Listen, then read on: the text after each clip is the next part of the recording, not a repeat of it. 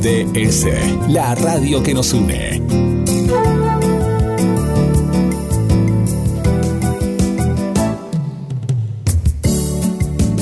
En nuestro aire, la radio que elegiste. www.gdsradio.com GDS. Descarga nuestra app. Encontranos como GDS Radio.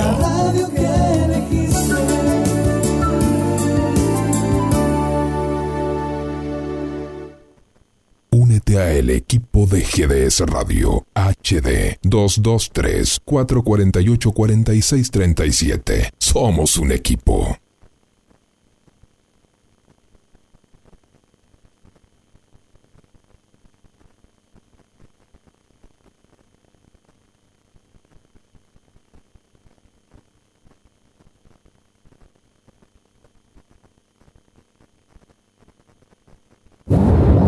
La música de la ciudad. GDS, la radio que nos une. La música de la ciudad.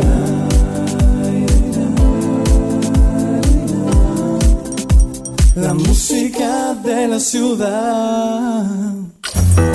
GDS, la radio que nos une.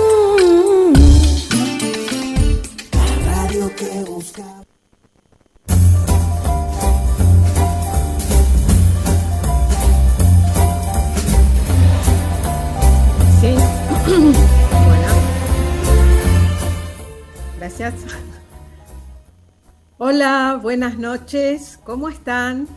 De nuevo en Backstage, historias detrás de grandes éxitos. Como siempre, Graciela les da la bienvenida a Guillermo y a ustedes oyentes a nuestro programa de hoy. La película elegida es ¿Sabes quién viene a cenar? o también Adivina quién viene a cenar, que retrata la vida de los años 60 en la sociedad americana que estaba convulsionada por el racismo. Y la canción es Samba para Olvidarte, que tiene una curiosa historia. Así que prepárense, ya se apagan las luces y comienza la función. ¿Sabes quién viene a cenar? Es una comedia dramática estadounidense de 1967, producida y dirigida por Stanley Kramer y escrita por William Rose. Está protagonizada por dos grandes actores y dos grandes estrellas de Hollywood como fueron Spencer Tracy y Katherine Hepburn. Además, actúa Cindy Poitier, quien a esta altura ya había ganado un Oscar en 1964 por Los Lirios del Valle. Y en esta película hace su presentación la sobrina Catherine, también llamada, pero Catherine Houghton. El film cuenta además con una actriz que haría historia, Isabel Stanford, quien interpreta a Tilly, el ama de llaves. En esta película fue su debut cinematográfico, el inicio de una carrera que llegaría a lo más alto en los años 80, con su papel de Louis en la serie americana Los Jefferson, y con cuya actuación ella lograría convertirse en la primera mujer negra en ganar un premio Emmy a la mejor actriz principal en una serie de comedia. Así que le trajo mucho, mucha suerte esta película. Ustedes saben que el director comentó que los principales actores creían tan firmemente en la propuesta que les hacía que acordaron actuar en el proyecto incluso antes de ver el guion.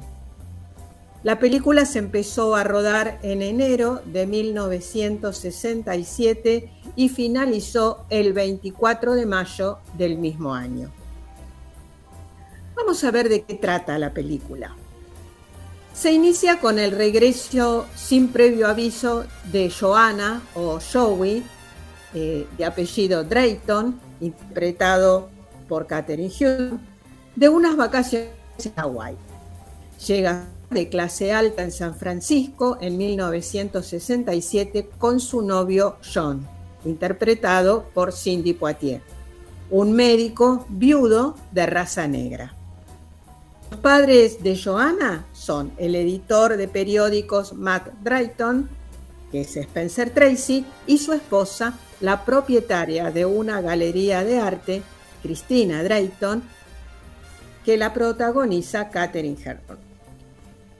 Estos padres son supuestamente progresistas y le han inculcado a la joven la idea de la igualdad racial. Tratan de ocultarlo los padres de Joana y en particular su padre, inicialmente están molestos porque ella planea casarse con un hombre negro. También tiene lo suyo el ama de llaves negra, tiene sus recelos porque ella cree que John es un arribista que quiere casarse con una mujer blanca. Pero escuchemos nuestro primer audio. Veamos cómo empieza la película. La pareja llega de viaje, vamos a ver cómo reaccionan el ama de llaves, la madre de Joanna y el padre de John. Escuchemos. You've got to laugh a little, cry a little, and let the clouds roll by a little. That's the story of, that's the glory of love. Eh, estaba pensando... ¿No sería mejor que fuese a un hotel a descansar un rato mientras tú vas en busca de tus padres? Oh, John, deseabas conocerlos, pues vayamos juntos. Cuanto antes demos ese paso, mejor. De todos modos, mamá habrá salido a almorzar y papá está en la oficina. No los verás hasta la hora de cenar. Quizá te equivoques con respecto a ellos. Debiste comunicarles que llegábamos. Esto puede causarles el mayor susto que hayan tenido en toda su vida. Después de convivir con ellos durante 23 años, ¿no crees que conozco bien a mis padres? Así lo espero. Deja ya de preocuparte. John, quiero que conozcas a Tilly. Tilly, este es el doctor Prentice. John, la señorita Matilde Binks. Encantado, señorita Binks. Le aseguro que he oído hablar mucho de usted. ¿Cómo has vuelto tan inesperadamente?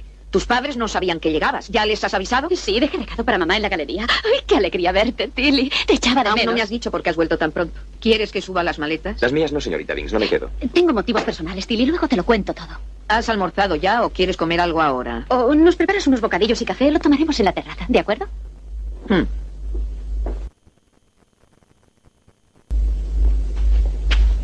Ah, por cierto, he de llamar a mis padres antes de emprender el viaje. Telefonea desde el estudio. Bien. ¿Vas a presentarme? Por teléfono, no. ¿No les hablarás de mí? Prefiero escribirles. Pero tengo que conocerlos, ¿no? Antes de irme a Ginebra. No vamos a casarnos de tapadillo. No había caído yo en eso. Sería un acierto. Cerraré, no sea que a Dorothy se le ocurra entrar.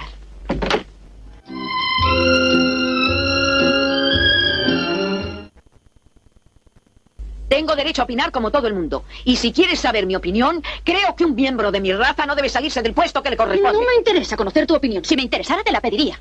Oh, Tilly, perdona. No he pretendido decir eso. Pero me cuesta creer que estés hablando en serio. Es absurdo. Tilly, eres la última persona de la que esperaba una actitud tan tonta. Sabes que siempre te he querido mucho. ¿Y tú eres tan negra como él? ¿Por qué ha de estar bien que te quiera a ti, en cambio ha de estar mal que quiera a John? Párate un momento a pensar en eso. ¡Oh, ¡Es mamá! ¡Joey! ¡Hijita! ¿Dónde diablos? ¡Joey! Estoy aquí. Hola, cariño, ¿estás bien? mamá, qué alegría verte. Llamé a la galería después de comer para decir a Hilary que Caselé ha aceptado mi proyecto. ¿Sí? Sí. Maravilloso. Es la se mostró misteriosa. Dijo que habías vuelto y que me reservabas una sorpresa. ¿Qué quería decir? Me parece alguien. Mamá. ¿Quién anda por ahí? mamá, soy muy feliz. Nunca he sido tan feliz en mi vida. Estoy a punto de estallar. Sí, ya lo noto. Y me estás comunicando tu entusiasmo. ¿Le conozco yo? No, esa es la cuestión. Yo hace solamente 10 días que le conozco. Y no puedes imaginar lo que ha ocurrido en esos 10 días. Bueno, yo creo que sí podré. Si te calmas un ratito y me lo cuentas. Mamá. Suceden miles de cosas extraordinarias. Su nombre. Maravilloso. Nunca había conocido ninguno como él. Y nunca había sentido una cosa así. Te aseguro que me enamoré de él en 20 minutos. Vaya, has batido un récord.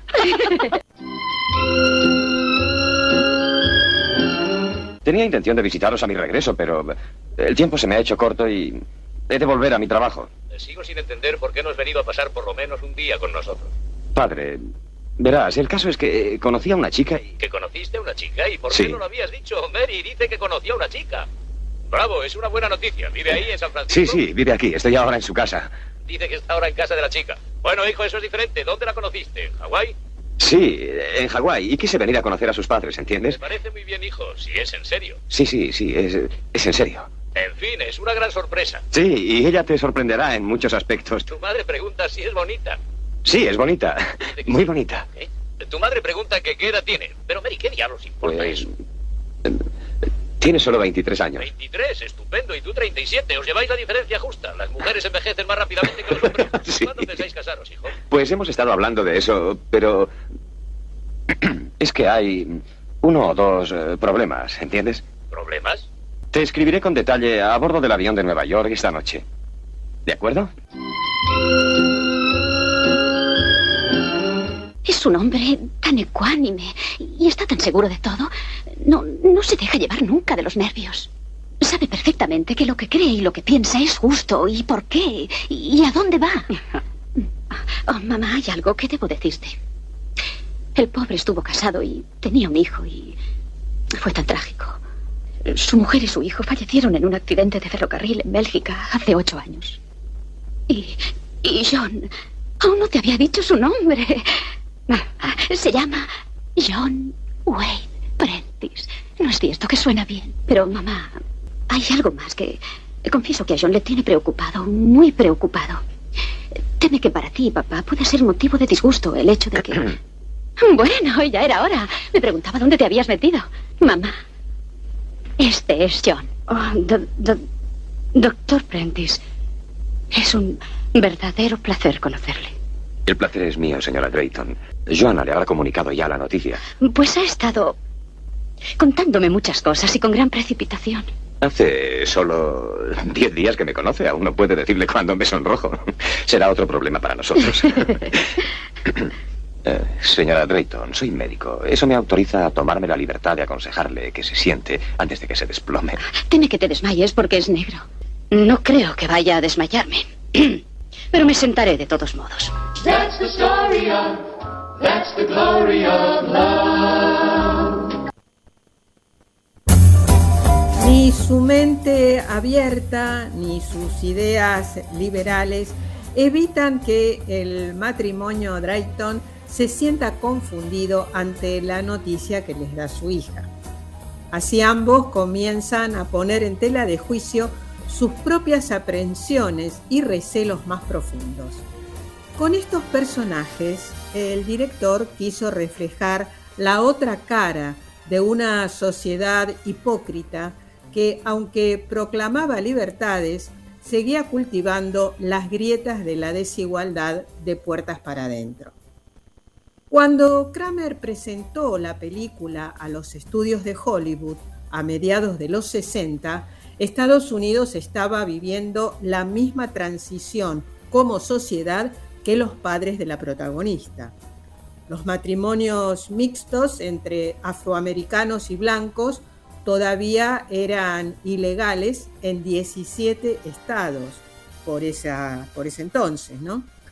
Y fíjense que la producción y el rodaje del film corrió tan paralelo a la lucha social del momento que cuando se estrenó, una de las frases del film quedó desactualizado. Porque ya no eran 17, sino 14 los estados que mantenían la norma contra el matrimonio mestizo gracias a una nueva enmienda de la Corte Suprema. La vibrante sincronía que la película mantuvo con los acontecimientos políticos y sociales del momento también obligó Eh, si a los productores a eliminar una parte del diálogo que Joana mantiene con la criada. Adivina a quién viene a cenar, todavía se estaba proyectando en los cines cuando Martin Luther King fue asesinado. Originalmente había una línea en la película donde Joanna le dice a Tilly, a que no sabes quién viene a cenar. Y la criada pregunta, ¿el reverendo Martin Luther King? Cuando King fue asesinado, el estudio llamó inmediatamente a los cines que mostraban la película y dio instrucciones para eliminar esa escena. Ahora vamos a escuchar otro audio, donde John conoce al padre de Joanna. Los padres de están desconcertados y John habla con ellos a solas. ¿Qué les digo? Hoy That's the story of, that's the glory of love. Señor Matt, Hola, Tilly, ¿qué hay? las furias del infierno andan ¿Se ha sueltas. vuelto a estropear el triturador de No basura? es eso, pero se lo advierto. Las furias del infierno ocurre, andan sueltas. Cristina? He visto- Está en la terraza con la señorita Joey. ¿Con Joey? Y con alguien que dice llamarse Doctor Prentice. ¿Doctor? ¿Un médico? ¿Pero quién está enfermo? ¿Qué pasa? ¡Joey! ¡Papá!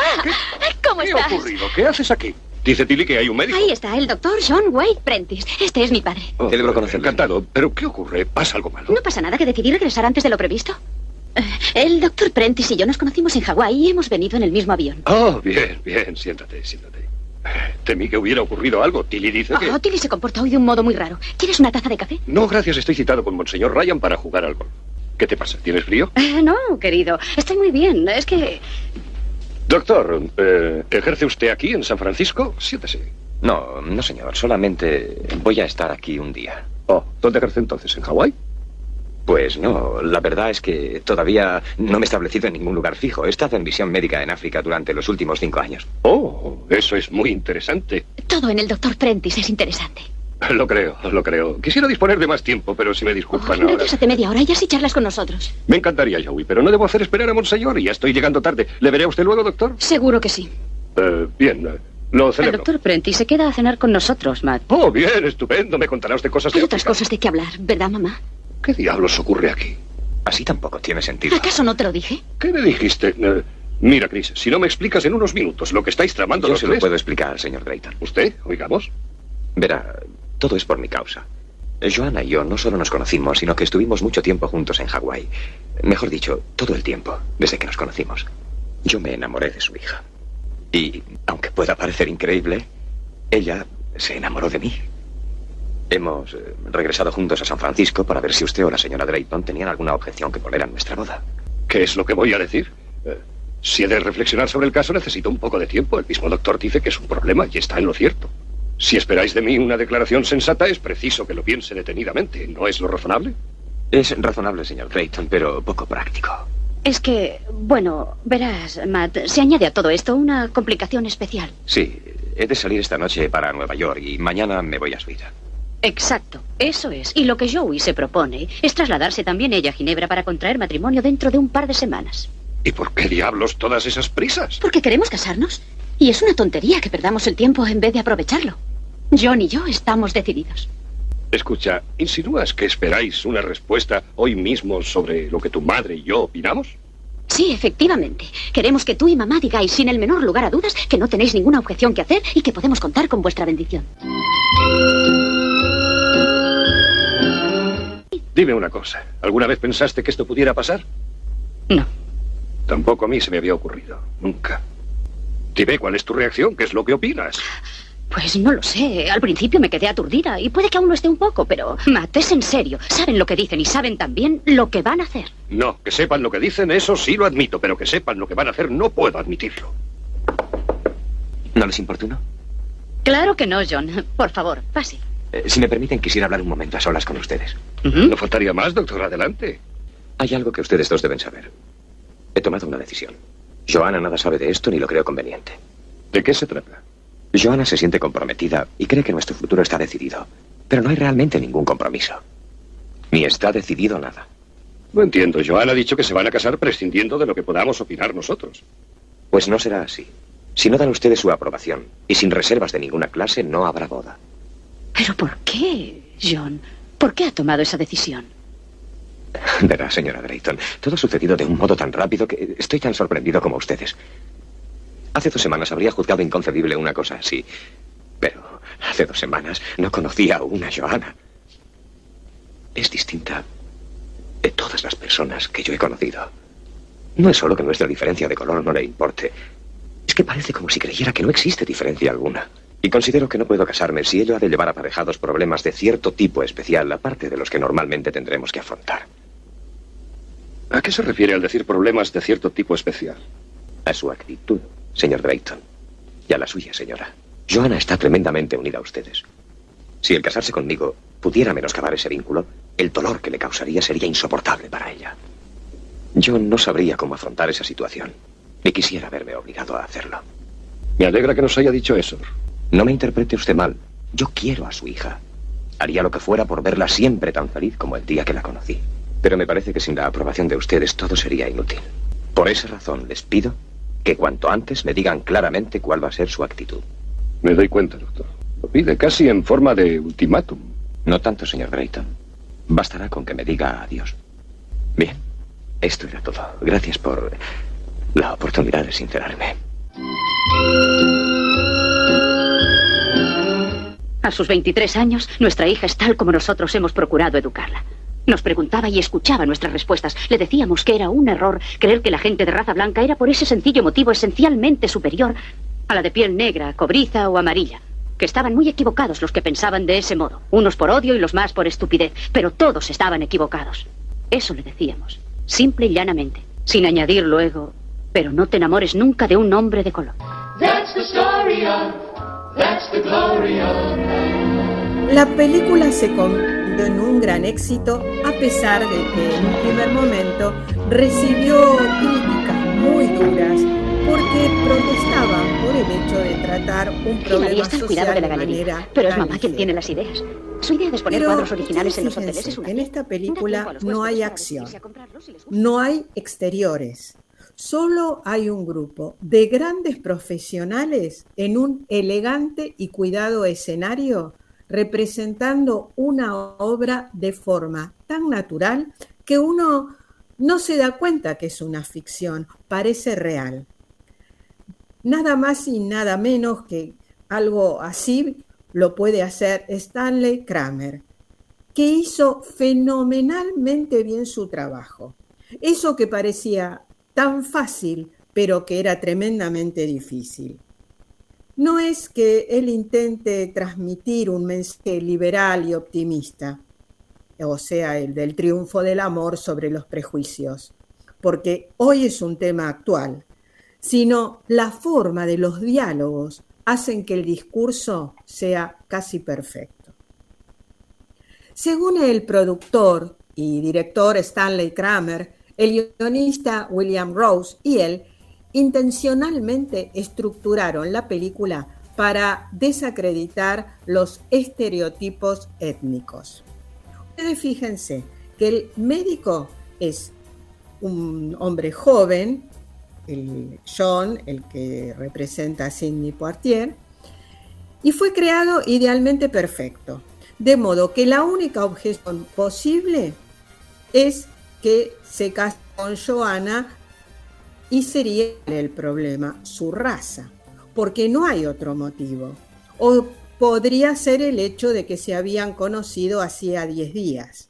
Pero mm, eso no es tan importante. Ustedes fíjense que el personaje es perfecto. Se graduó en una escuela superior, comenzó iniciativas médicas innovadoras en África, se negó a tener relaciones sexuales prematrimoniales con su prometida a pesar de su buena voluntad y dejó dinero en un cajón abierto en el escritorio de su futuro suegro por la llamada realizada a su padre en larga distancia.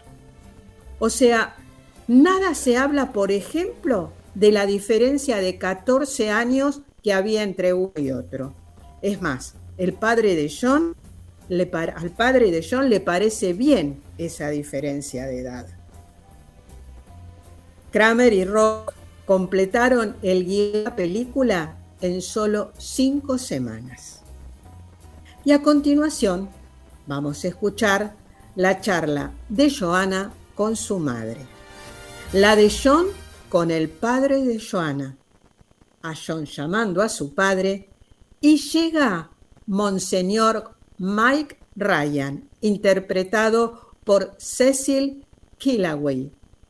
Este monseñor es muy amigo del matrimonio de los padres de Joey.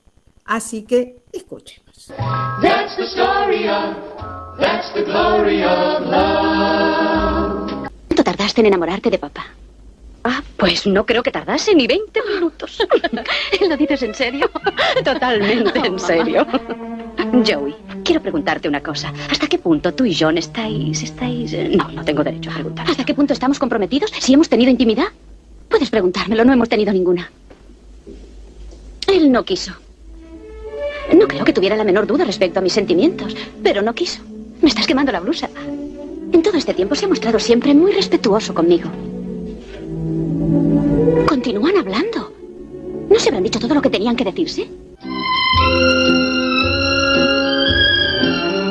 Doctor, hemos estado hablando de un montón de cosas, pero hay algo de lo que todavía no hemos hablado. ¿Ha pensado en los problemas que se les van a plantear a sus hijos? Sí. Se enfrentarán con varios. Pero queremos tener hijos. De otro modo, no sé cómo lo llamaría usted, pero eso no sería un matrimonio. ¿Es así como piensa Joey? Ella piensa que alguno de nuestros hijos será presidente de los Estados Unidos y que se rodeará de colaboradores negros. Usted la ha formado, señor Drayton. Yo solo la conocí en Hawái. ¿Y usted qué opina sobre ese problema? Pues, eh, con sinceridad, creo que su hija es un poco optimista. Yo me contento con que mi hijo sea secretario de Estado. Lo consideraría una cobardía por mi parte si le dijera que a pesar de la confianza que ustedes tienen estoy un poco asustado. No. Pero nunca se sabe. Las cosas están cambiando. Tengo la impresión de que en ningún sitio están cambiando tan rápidamente como en mi propio hogar. Dígame una cosa. ¿No cree que exigirme una decisión urgente sobre este asunto resulta un poco injusto? En cierto modo, sí. Pero no fue idea mía que todo se planteara con tanta urgencia. Su hija aseguró que no había problema. Mi padre dijo. Mi padre es un viejo liberal que detesta los prejuicios raciales y que ha luchado toda su vida contra la discriminación. Mis padres te van a recibir con los brazos abiertos. Y yo dije, tengo un gran deseo de conocerlos. ¿Diga? ¿El doctor Prentice? Sí, yo soy. ¿Eres tú, John? Ah, hola. ¿Qué ocurre, padre? ¿Ha vuelto a llamar el doctor Graves? No, no es eso, hijo. Es que he tenido una idea. ¿Qué te parece si tomamos el avión y vamos a pasar ahí la velada? ¿Esta noche? Llegaríamos a las seis y media y podríamos ir contigo y tu novia a algún sitio para celebrar el acontecimiento con un banquete. Diles que vengan a cenar. Un momento, aguarda. No, no, lo siento. Esta noche tengo que cenar con los padres. de No seas tonto, diles que están invitados a cenar. Sí, es ella. Aguarda. No se nos preguntaba tu madre y además Tilly. Ah, señor Prentice, ¿quieren venir a cenar usted y la señora Prentice? John y yo iremos a esperarles. No compliques las cosas, Joana. Sí, ¿qué? Di. Parece que la chica tiene más ganas de vernos que tú. Y nosotros Oh, tenemos padre. unos deseos locos de conocerla. Claro. De modo que hasta las seis y No, no, no, no, escucha. Dice que está encantada. Y él también. ¿De acuerdo, hijo? Oye, oye, padre. Adiós. Oye, oye. ¿Pero qué te sucede? Mamá, dime. Los padres de John vendrán a cenar. Ah, cuánto lo celebro. Iremos a esperarles a las seis y media. Bien, díselo a Tilly, ¿quieres? De acuerdo. Eh, su padre es cartero, ¿sabes? Jubilado ya, vive en Los Ángeles. Dime, ¿cómo te explicas que un cartero de color pueda tener un hijo de tan relevantes cualidades? Eso lo averiguarás esta noche. ¿Qué? Adivina quién viene a cenar. ¿Quién? No me digas. ¿Sus padres? Un momento, un momento. ¿De quién ha sido la idea? Joey les invitó. Ya, Joey, Joey, nos están presionando, ¿no te das cuenta? Primero, no habrá boda si no damos nuestra aprobación. Luego nos dan una tarde para que nos decidamos. Y ahora hemos de pasarnos horas hablando con unos desconocidos. ¿Qué va a resultar de todo esto? Monseñor Ryan, cuánto me alegro de verle. Buenas tardes. Joey. Buenas ¿Pero tardes. qué haces tú aquí? Te suponía en Hawái. ¿Qué problema es ese que ha obligado a tu padre a anular nuestra partida de golf? ¿Eh? ¿Quién es este caballero? Monseñor Ryan, este es John Prentice, el doctor John Wade Prentice. Nos conocimos en Hawái hace 11 días y vamos a casarnos. Eh, bien, ya veo. ¿Usted es el problema? Sí. Temo que lo soy, en efecto. Yo no sabía nada de esto. ¿Cómo no me lo han dicho tus padres? Tampoco ellos lo sabían, hemos llegado esta mañana. Oh, disculpen, me he olvidado de decir algo a Tilly. Supongo que ha sido todo muy repentino, ¿verdad? Desde luego. Y supongo que habrán tenido tiempo de pensar lo que van a hacer. No lo hemos tenido.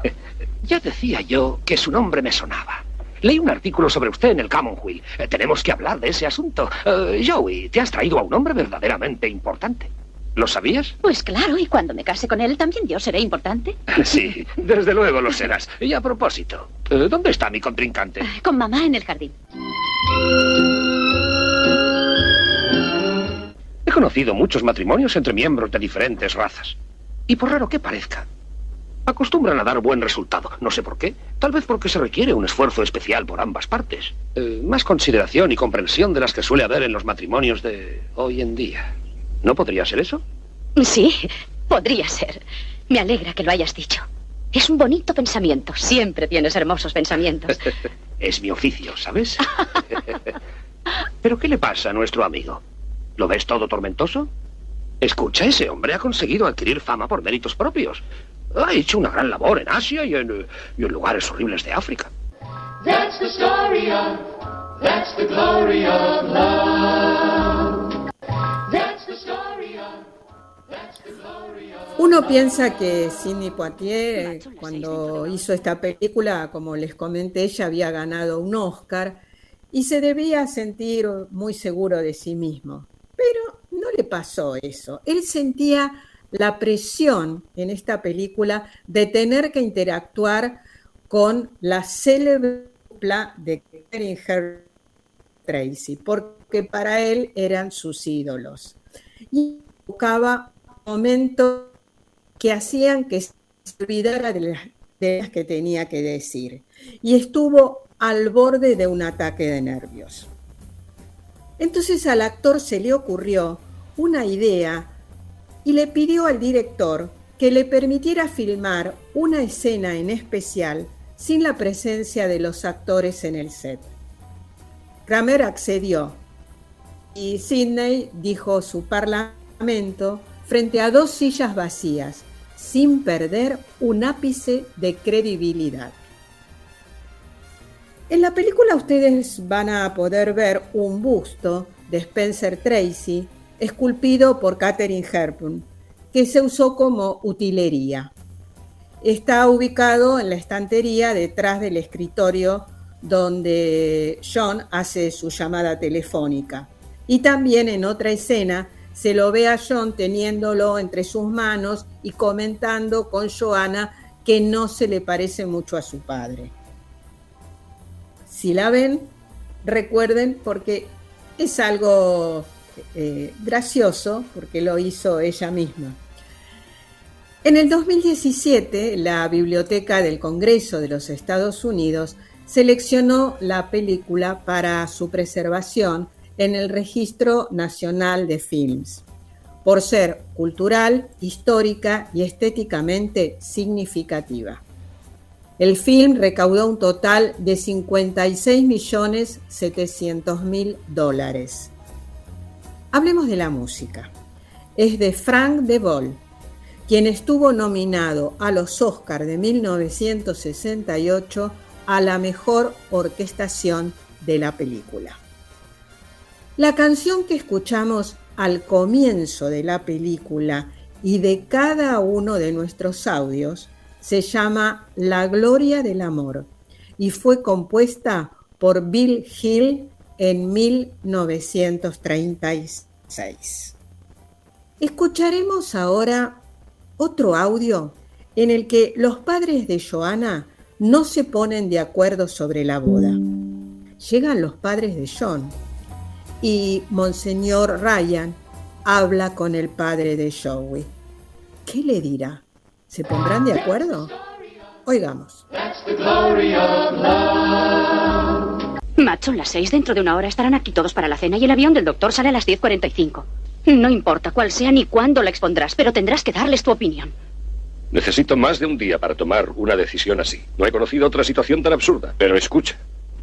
No voy a intentar mostrarme satisfecho de todo este asunto porque no lo estoy. Y si la decisión del doctor depende de ello, lo siento muchísimo. Yo pienso tan solo en el bien de Joey.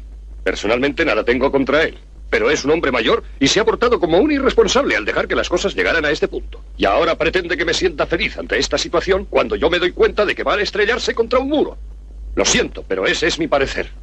Y sé el porqué de tu reacción. Estás totalmente ofuscada con el entusiasmo de Joey, y eso no te deja ver qué es lo que le conviene.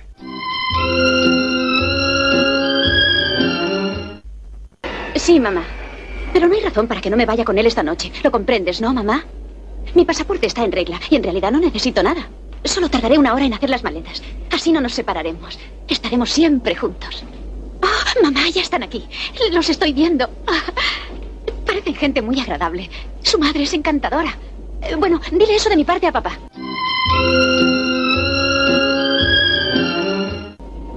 Bien. Eh, Creo que hubiera debido llamaros otra vez porque hay. Hay una cosa que. eh, En fin, yo os lo iba a decir por carta. Sí, hay una cosa que no te expliqué, padre. Y. Temo que os cause una fuerte impresión. Mamá, padre, esta es eh, Joanna Drayton. Joanna, estos son mis padres. Señora Prentice, soy tan feliz. Señorita Drayton, Drayton. eso es. Señor Prentice, estoy muy contenta de conocerle. Eh, ya os lo explicaré. Sí, imagino eh, todo lo que estaréis pensando. Pero eh, seguro que lo comprenderéis. ¿Tú crees? Pues claro que sí. ¿Traéis maletas? Naturalmente, qué tonto soy. Vamos por ellas. ¿Esta noche? Creí que debía decírtelo. Eso ni pensarlo. Este condenado asunto. No, no, eso ni pensarlo. Yo no podría hacer lo que tú vas a hacer, ni sé cómo piensas arreglártelas, pero no puedes destrozarles el corazón tomando una copa y esperar que luego se sienten tranquilamente a cenar. Ya lo sé. ¿Tú crees que no lo sé? Hablaré con el doctor después, cuando hayamos cenado. Te diré exactamente lo que opino. No voy a enzarzarme en una discusión contigo. Nada tengo que decir que ya no te haya dicho, pero has de saber que creo que estás totalmente equivocado. Vas a cometer el mayor error que se te podía haber ocurrido y creo que tendrás que lamentarlo con inmensa amargura durante todos los días de tu vida. Tú eres la que está totalmente equivocada. Porque yo pienso solo en ella. Incluso el doctor comprenderá que pienso en ella. Hay algo más, y me sorprende que no hayas caído en ello. El doctor aceptará tu punto de vista porque es un hombre terriblemente sensible y porque ya dijo de antemano que iba a aceptarlo. Pero Joey no. La equivocación más evidente que cometes es no contar con los sentimientos de tu hija. Luchará contra ti, contra tu actitud, y será inútil cuanto hagas y cuanto puedas decirle. Y aún hay más. Hasta hoy nunca imaginé que pudiera llegar a decirte una cosa así. Pero cuando ella se enfrente contigo, en lo que yo pueda ayudarla, me pondré a su lado. Yo tampoco imaginé nunca que oiría una cosa así. ¿Qué ibas a decir, mamá? Iba a preguntar a la señorita Drayton cómo reaccionaron sus padres cuando tú... Sí, yo iba a preguntarlo también. Llámenme Joana. Se quedaron turbados. No creo haberles visto nunca tan sorprendidos. Pero lo que más les inquietó fue que quisiera casarme con alguien de quien jamás habían oído hablar. No puedo reprocharles que se mostraran eh, desconcertados. Entonces, eh, tampoco nos reprochará que nosotros lo estemos un poco. Supongo que admitirás que no peco de exagerado si digo que os habéis portado los dos como un par de locos escapados del manicomio. Padre, todo fue tan rápido. Igual que hallarse a bordo de un cohete. No lo teníamos previsto así, pero así ha ocurrido. Es enojoso para los padres de Joanna y sé que también para vosotros. Hay poco tiempo para discutirlo. Si tenéis algo que objetar, exponerlo cuanto antes, porque dentro de cuatro horas tomaremos el avión y nos iremos. No puedo exponer todas mis objeciones tan solo en cuatro horas. Necesitaría por lo menos ocho. Oh, pues dispone solamente de cuatro. Tendrás que hablar a doble velocidad. Estamos en un apuro terrible, espantoso. John nos dijo, a Matt y a mí, que no se casaría con Joey, a no ser que nosotros diéramos nuestra aprobación sin ninguna clase de reservas. Joey ignora que nos lo dijo. Ahora ella quiere irse con él esta misma noche y ha sacado ya el pasaje. Han ido los dos al aeropuerto a esperar a los padres de John. Y ninguno de ellos sabe que Matt ha decidido... Verás, Matt ha decidido no dar su aprobación. Eso no es cierto. Por Dios, dime que no es cierto. ¿Dónde está Matt? Arriba, cambiándose. No, no es el mismo, Mike. Eh, discúlpame. ¿Por qué no me dejas tranquilo de una vez? Y sé también por qué estás tan enojado. No es con el doctor, a quien evidentemente respetas, ni con Joey o Cristina, ni siquiera conmigo. Lo estás contigo mismo, Matt. Estás pontificando igual que en el púlpito. Estás enojado porque de repente, en un solo día, te han derrocado. Nunca hubiera esperado de un hombre como tú semejante comportamiento. No eres tú mismo, has perdido el equilibrio. No sabes quién eres ni te das cuenta de lo que haces. Ese es tu mal. Has de volver a centrarte. En el fondo de tu corazón sabes que es así. Escucha, mi paciencia tiene un límite, incluso para ti. Durante 30 años, tú has sido el hombre a quien más he admirado y respetado. Te consta, man. Y por primera vez al cabo de esos 30 años, me inspiras lástima. Bueno, ya está bien. ¿Pensarías acaso lo mismo si estuvieras en mi lugar? A no ser que tengas un hijo escondido en alguna parte sin haber pasado por el registro, ¿cómo vas a comprender lo que siente un padre en una situación semejante? No puedes saberlo. Estoy convencido de que no tienen ninguna probabilidad de ser felices, ni en este país, ni en este cochino mundo. Ellos son este país. Y cambiarán este cochino mundo. Sí, claro, dentro de 50 años, o tal vez de 100, pero tú no lo verás, y puede que yo tampoco. Querido amigo, deseo de todo corazón que consigas dominar tus impulsos. Y si tuviera diez años menos para poder impedir que bajaras, sería incluso capaz de dejarte tumbado en el suelo fuera de combate. Bueno, ya está bien por hoy, ya está bien por hoy. That's the story of, that's the glory of. Ustedes saben que Spencer Tracy tenía muy mala salud cuando inició esta película y las compañías de seguros se negaron a cubrirlo. Entonces el director y Catherine pusieron sus salarios como garantía, de modo que si él moría, el rodaje podría completarse con otro actor. El calendario de filmación se alteró para adaptarse a la salud de Tracy. Todas las escenas y tomas de Spencer se rodaron entre las 9 de la mañana y las 12 del mediodía para darle tiempo suficiente para descansar. Por ejemplo, la mayoría de las escenas de diálogo de Tracy se rodaron de tal manera que durante los primeros planos de otros personajes un suplente lo sustituía. En ¿Sabes quién viene a cenar? Las miradas y la atención de Catherine sobre Spencer Tracy sobrepasan la pantalla. La pareja en la vida real tenía un vínculo inquebrantable que se extendió a lo largo de 27 años. Un afer que no existía en la vida pública ni dentro del matrimonio que Spencer tenía con su mujer Louise, pero cuya química en pantalla no podía ignorarse y era conocido por todos. Por eso Catherine, conocedora mejor que nadie del delicadísimo estado de salud en el que estaba Spencer Tracy, se encontraba durante el rodaje de la película en una manera, de una manera expectante por cualquier situación imprevista que le pudiera pasar. Tal es así que en una de las escenas más emotivas de la cinta, Catherine Herman lloró de verdad. De verdad diciendo Spencer Tracy, que ahora en el último audio lo vamos a escuchar. Eh, esto ocurrió, como les dije recién, al final de la película. Escuchar el famoso discurso que el actor hizo sobre cómo perdura el amor verdadero a través de los años y ella no se pudo contener, porque los recuerdos de aquel amor permanecían para siempre, vivos, intactos e indestructibles. Siempre trabajaba a partir de dos guiones de rodaje, uno con Tracy y otro sin él. Y la sensación que tenía el equipo todo el tiempo era la de una despedida. Esta es la novena y última película en que aparecieron juntos, ya que Spencer Tracy murió 17 días después de finalizar la película de un ataque al corazón. Por desgracia, a Katherine Hepburn en el film ya se le aprecian en algunas escenas los síntomas de la enfermedad de Parkinson que padeció durante muchos años. Por esta película, Katherine recibió su segundo Oscar. Aunque saben una cosa, ella nunca vio la película. Pero el Oscar lo recibió emocionada y se lo dedicó póstumamente a su amado Spencer Tracy, diciendo que sentía como si le hubiera robado el Oscar a él.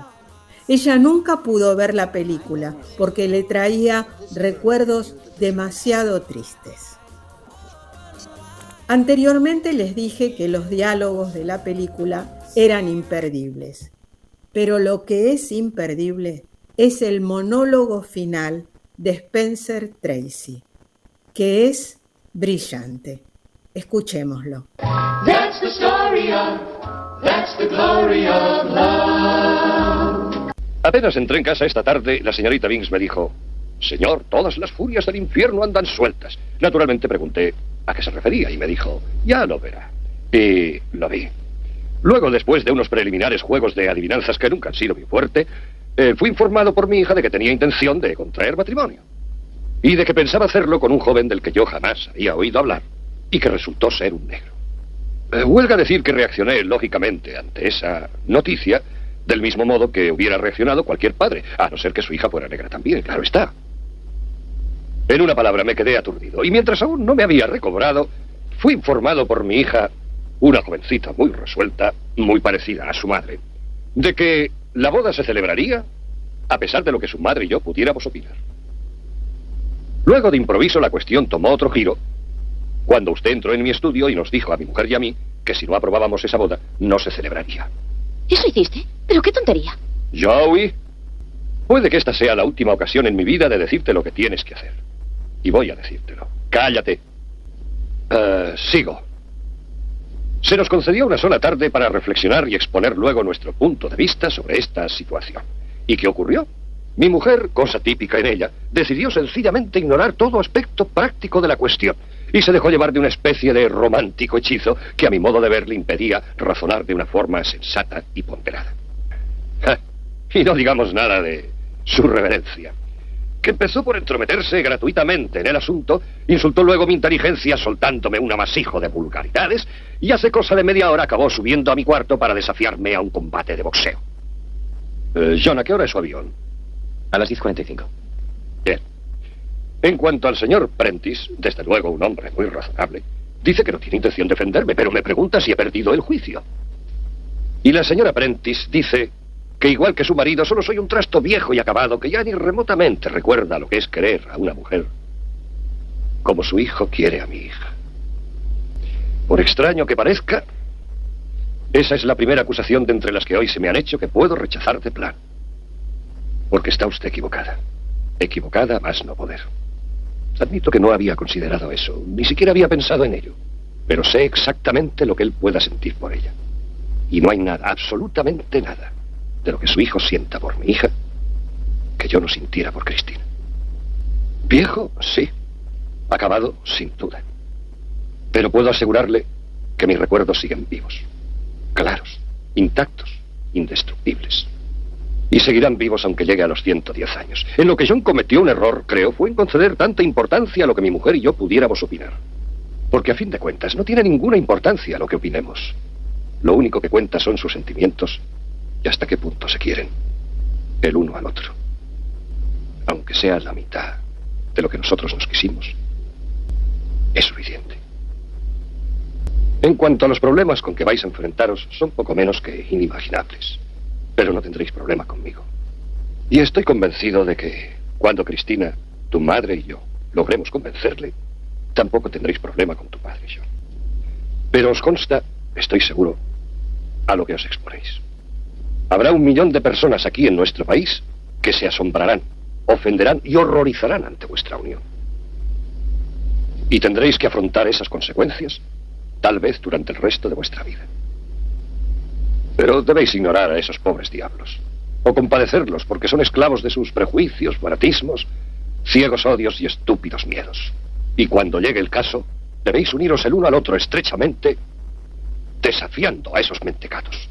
Cualquiera podría poner un montón de objeciones en contra de vuestro matrimonio, pero la réplica es tan sencilla que no se atreverán a ponerlas.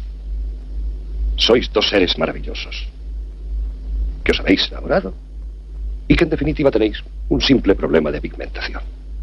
En tales circunstancias, no importa lo que diga cualquier bastardo contra la celebración de esa boda, solo habría una cosa peor.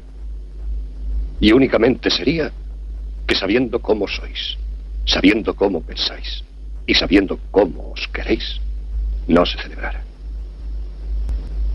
Bien, Tilly, ¿cuándo diablos nos darás de cenar?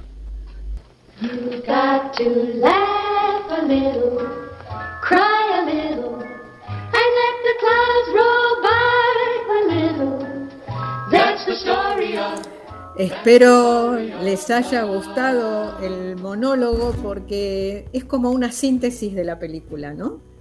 Me pareció muy bueno y sobre todo sabiendo, como sabemos ahora, que la salud de Spencer Tracy era tan frágil, ¿cómo pudo decir ese monólogo con el sentimiento que lo dijo?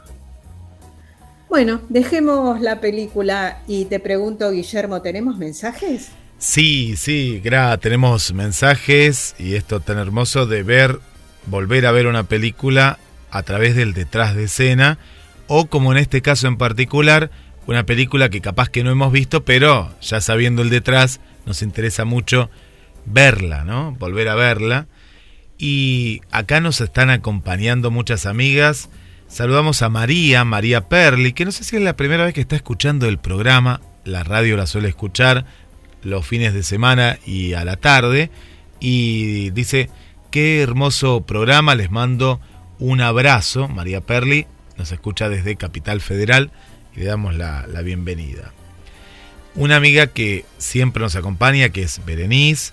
Allá son muchas horas menos, así que nos saluda con sus buenas tardes. Saludos, es un gusto escucharlos como cada viernes. Disfruto mucho el programa. Le mandamos un saludo para ella. También eh, Mariana, Mariana que está muy atenta, muy atenta y eh, es uno de sus programas favoritos. Buenas noches Graciela, Guille, oyentes. Estoy lista ya en la sala. ¿Y sabes dónde fue a ver esta película? Nos manda... Ah, no, no ella. Ella fue al cine convencional. Arriba no había visto ese Esther y nos pone un autocine. ¿Vos, Graciela, fuiste a un autocine? Sí, yo fui a un autocine, pero no a ver esta película. Yo fui a un autocine a ver Barry Lyndon. Ay, qué lindo, qué lindo el autocine. Y, y se, eh, te pregunto, ma- ma- ahora que me dijiste que sí, tengo la curiosidad. ¿Veían la película o como en las películas que vemos que van a un autocine lo menos que hacen es ver la película? No, no, bueno, había de todo. Pero no, no, no, sí, se veía la película. Aparte la película era larguísima. ¿Y sabés dónde estaba el autocine? ¿Dónde? Acá en Buenos Aires, en lo que era la, iba, mejor dicho, lo que iba a ser la ciudad deportiva de Boca. Claro. En la costanera. en la costanera. En la costanera sur. Sí. Y tengo, Ahí tengo otra el pregunta. autocine. ¿El sonido que es verdad que te traían unos parlantes o lo escuchabas por la radio? ¿Cómo era el sonido de la película? No, no, te ponían unos parlantes, sí. Qué bueno. Bueno, qué lindo volver a esa época, No, ¿no? no, Sí, aparte te llevabas comida, bebida. Era como un picnic en el auto. Me imagino, me imagino. Había películas que ibas con los chicos. Qué lindo, qué linda salida, qué linda, Sí. pero me lo- yo me lo imagino porque nunca he ido y lo único, lo más cercano en el festival de cine, pero era un picnic, es decir, la película estaba al aire libre, con mucho frío, porque a veces en Mar del Plata Claro. hace mucho frío, en Villa Victoria y una vez fue en el Museo Mar también. Ah, sí. Fue lo más cercano, una pantalla afuera, pero no en el auto, sino sentados ahí en, en el pasto, uno llevaba la manta y veías la, la película. Que te cuento que la radio va a estar, ya está el, el pase, porque en días nada más vuelve el Festival de Cine a Mar del Plata, es decir, nunca se fue, pero vuelve la nueva edición, ¿no? En el mes de noviembre. Después vamos a contar algo, pues son entradas muy populares y se dan películas muy puntuales, muy buenas películas todas las que las que se emiten. Le mandamos bueno.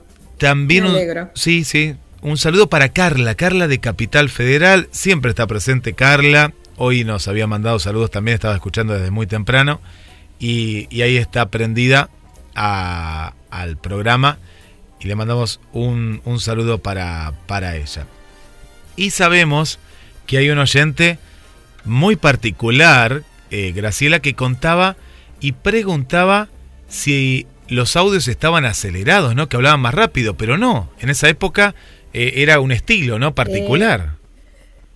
Sí, a mí también me llamó la atención que estuvieran así como acelerados, ¿no?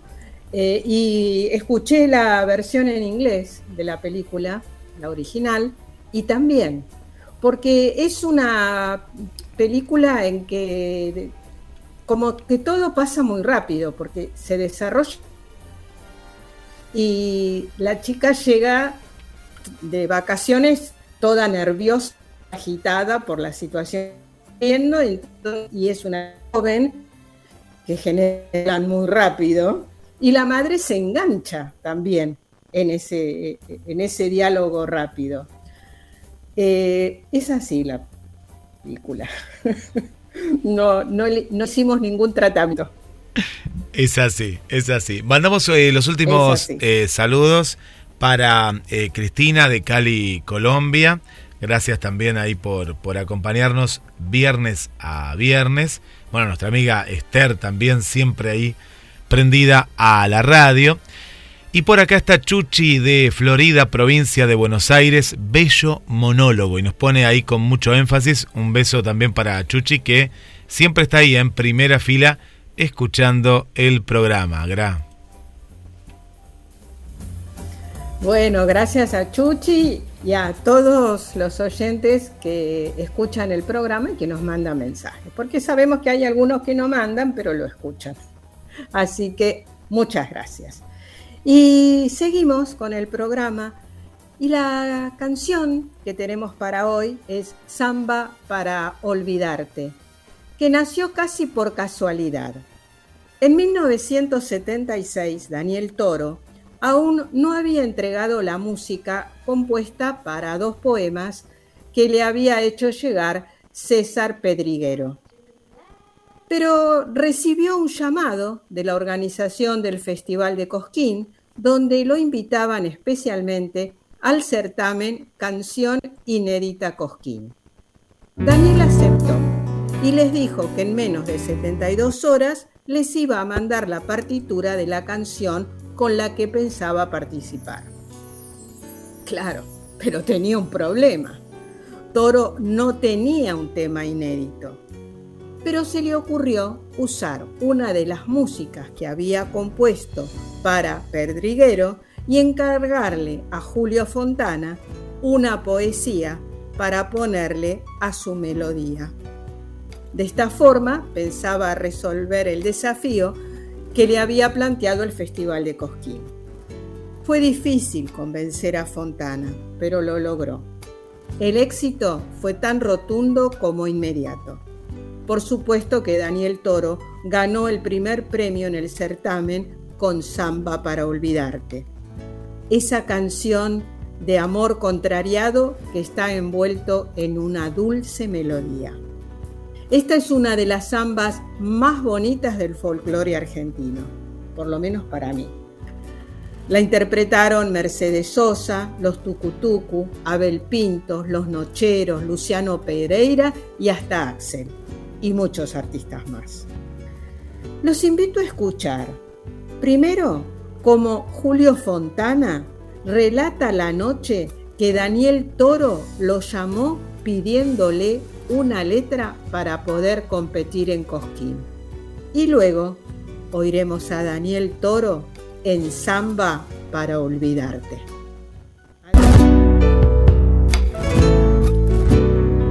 Entonces me lo cantó, lo tengo por ahí grabado todavía. eh, me lo cantó este.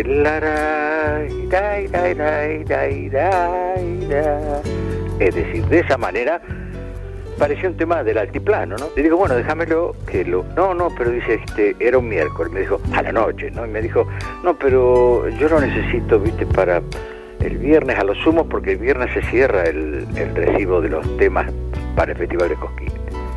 Pero le dije, no, ni lo sueñes, Daniel, no, no, ni, ni, ni siquiera lo, lo, lo pienses.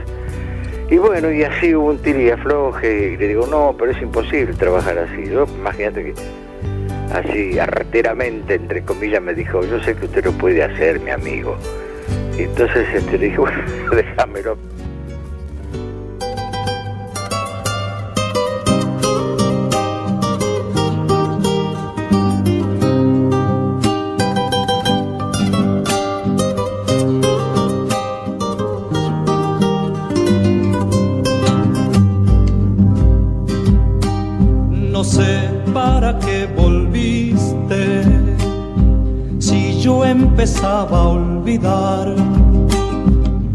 No sé si ya lo sabrás.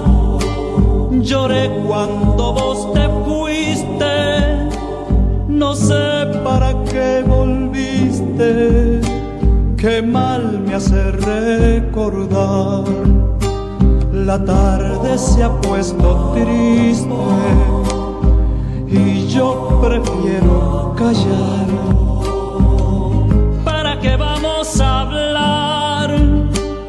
De cosas que ya no existen. No sé para qué volviste, ya ves que es mejor no hablar.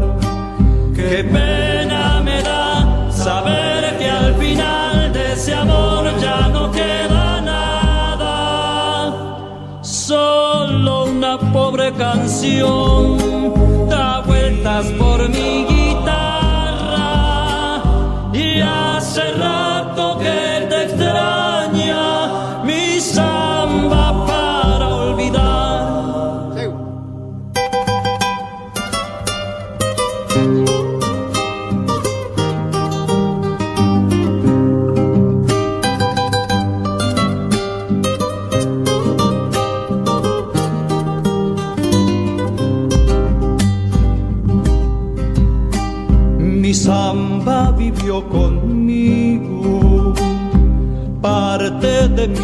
soledad. No sé si ya lo sabrás, mi vida se fue contigo, contigo mi amor, contigo, que mal me hace recordar. Mis manos ya son de barro, tanto apretar al dolor.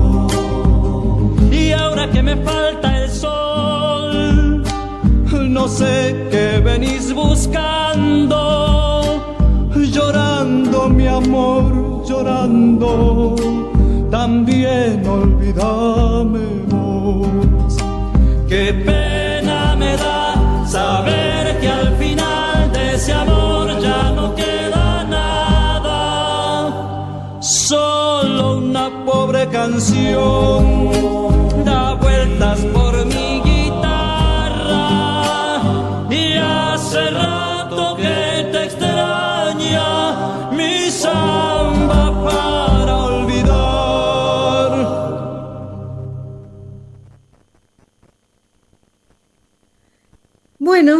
esto fue todo por hoy. Los esperamos el viernes a las 21 horas GDS Radio. Para la semana próxima, espero que estén en muy buen estado físico, porque iremos a los Juegos Olímpicos y también vamos a disfrutar de un ritmo diferente. Pero no les voy a decir cuál. Ya saben que nos pueden escuchar cuando quieran por GDS Radio en la parte de podcast o por gdstv.com.ar y también en nuestro Instagram arroba backstageok2023. Gracias a los oyentes, gracias Guillermo y hasta el próximo viernes a las 21 horas.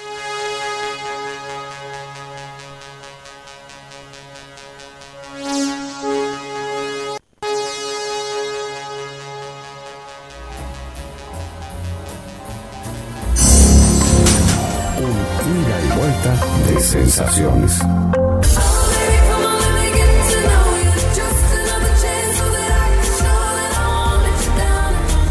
La música.